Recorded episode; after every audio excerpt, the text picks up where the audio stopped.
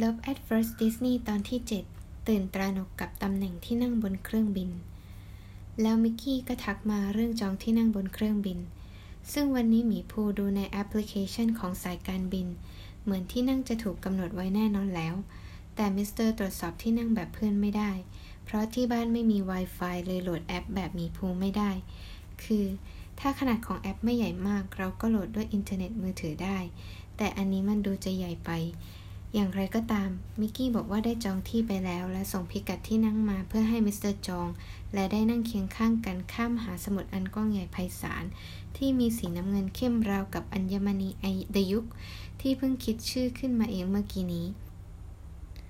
cut ตัดฉากเมื่อสักครู่ออกไปด้วยนะมูชู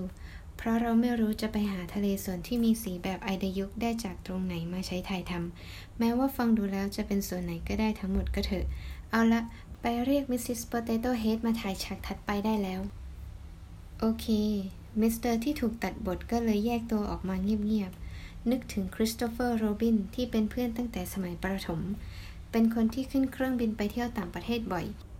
จึงไปถามผ่านโปรแกรมแชทว่าที่นั่งบนเครื่องนี่มันจองออนไลน์ได้ด้วยหรอ เขาบอก ได้ คริสโตเฟอร์โรบินบอกให้มิสเตอร์ส่งภาพแผนผังที่นั่งไปให้ดู เผื่อช่วยเลือกได้ ก็นั่งช่วยกันตั้งแต่เวลาประมาณเที่ยงคืน เรื่องราวดำเนินไปประมาณนี้ คริสโตเฟอร์โรบิน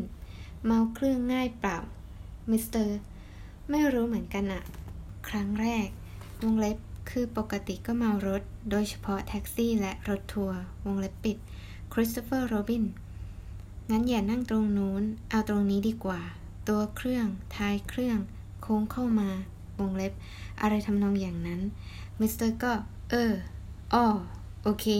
วงเล็บปิด คริสโตเฟอร์โรบิน อยากนั่งริมหน้าต่างปะ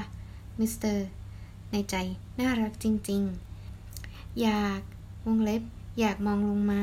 อยากเห็นตอนขึ้น อยากเห็นตอนลง อยากเห็นเมฆ อยากเห็นวิว อยากเห็นภูเขา อยากเห็นอะไรก็ได้ที่จะผ่านเข้ามา วงเล็บปิด ด้วยเงื่อนไขต่างๆ นานามาประกอบกัน คริสโตเฟอร์โรบินก็ช่วยเลือกที่นั่งทั้งขาไป จากสนามบินสุวรรณภูมิ ถึงสนามบินนาริตะที่ประเทศญี่ปุ่น จากสนามบินนาริตะถึงสนามบินที่เมือง LA จากสนามบินที่เมือง LA ถึงสนามบินที่เมืองออร์แลนโด และขากลับจากสนามบินที่เมืองออร์แลนโด ถึงสนามบินที่นิวยอร์ก จากสนามบินที่นิวยอร์กถึงสนามบินนาริตะ และจากสนามบินนาริตะถึงสุวรรณภูมิรวมเป็นทั้งหมด 6 ที่ให้มิสเตอร์เป็นที่เรียบร้อย ตีสามละ มิสเตอร์ขอบใจคริสโตเฟอร์โรบินด้วยความซาบซึ้งใจ บอกเขาว่าเขาเป็นฮีโร่ของมิสเตอร์เลย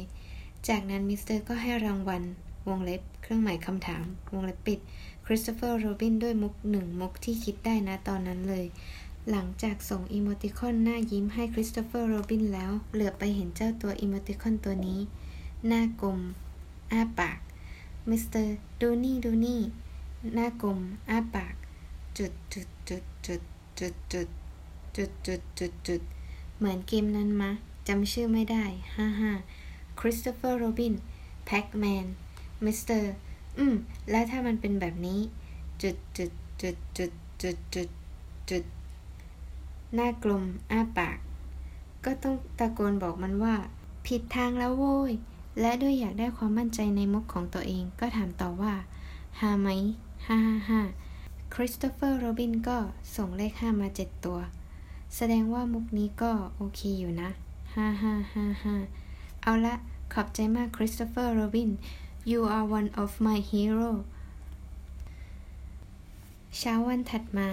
หลังจากที่เมื่อวานได้รับความช่วยเหลือเป็นอย่างดีมากจากคริสโตเฟอร์โรบินแล้ว ก็ได้ความช่วยเหลือจากน้องสาวข้างบ้านอีก ตอนที่มิสเตอร์เอามือถือไปนั่งหาสัญญาณ Wi-Fi สาธารณะอยู่หน้าบ้าน ตามที่น้องชายบอกว่ามี และเล่นได้จริง ก็มีแหละ แต่ยังโหลดไม่ได้อยู่ดี น้องสาวข้างบ้านเลยบอกให้ใช้ของที่บ้านเขาได้ พร้อมกับใส่รหัสให้ เครื่องมิสเตอร์ก็หลุดบ้างอะไรบ้างจากสัญญาณ Wi-Fi นั้น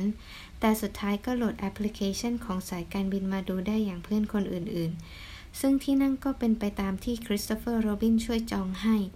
ระหว่างนั้นที่มิสเตอร์จดจ่อกับผลที่นั่ง น้องสาวข้างบ้านก็กำลังเล่าอะไรไม่รู้เหมือนกัน พี่ขอโทษที่ไม่ใส่ใจ ทั้งที่น้องก็เพิ่งแบ่ง Wi-Fi ให้พี่ใช้แท้ๆ และนึกๆแล้วก่อนหน้านี้ กับเรื่องตำแหน่งที่นั่งบนเครื่องบิน มิสเตอร์ก็มีไปตื่นตระหนกใส่โพคาฮอนทัสนิดหน่อยจนได้คำเตือนเรียกสติมาว่า แกอย่าเพิ่งตื่นตระหนก ไม่ได้เป็นปัญหาใหญ่ขนาดนั้น ซึ่งอันที่จริง ที่นั่งก็คือถูกกำหนดไว้แล้วอย่างที่หมีพูห์และโพคาฮอนทัสเห็นในแอป โดยพี่ๆของโครงการที่พยายามจัดให้ได้นั่งในละแวกเดียวกัน แต่มิสเตอร์ไม่เห็นเพราะยังไม่มีแอป สุดท้ายก็เหมือนกับว่ามิสเตอร์เข้าไปเปลี่ยนที่นั่งเท่านั้นเอง กลายเป็นที่นั่งที่เพื่อน ซึ่งก็คือคริสโตเฟอร์โรบินเลือกให้ตามความเป็นมิสเตอร์เลยนะ แล้วตอนนี้ก็อย่าเพิ่งตื่นตระหนก อืม โอเค ใจเย็นๆ จบตอนที่ 7 ขอบคุณที่รับฟัง แล้วพบกันใหม่ตอนหน้าตอนที่ 8 นะคะ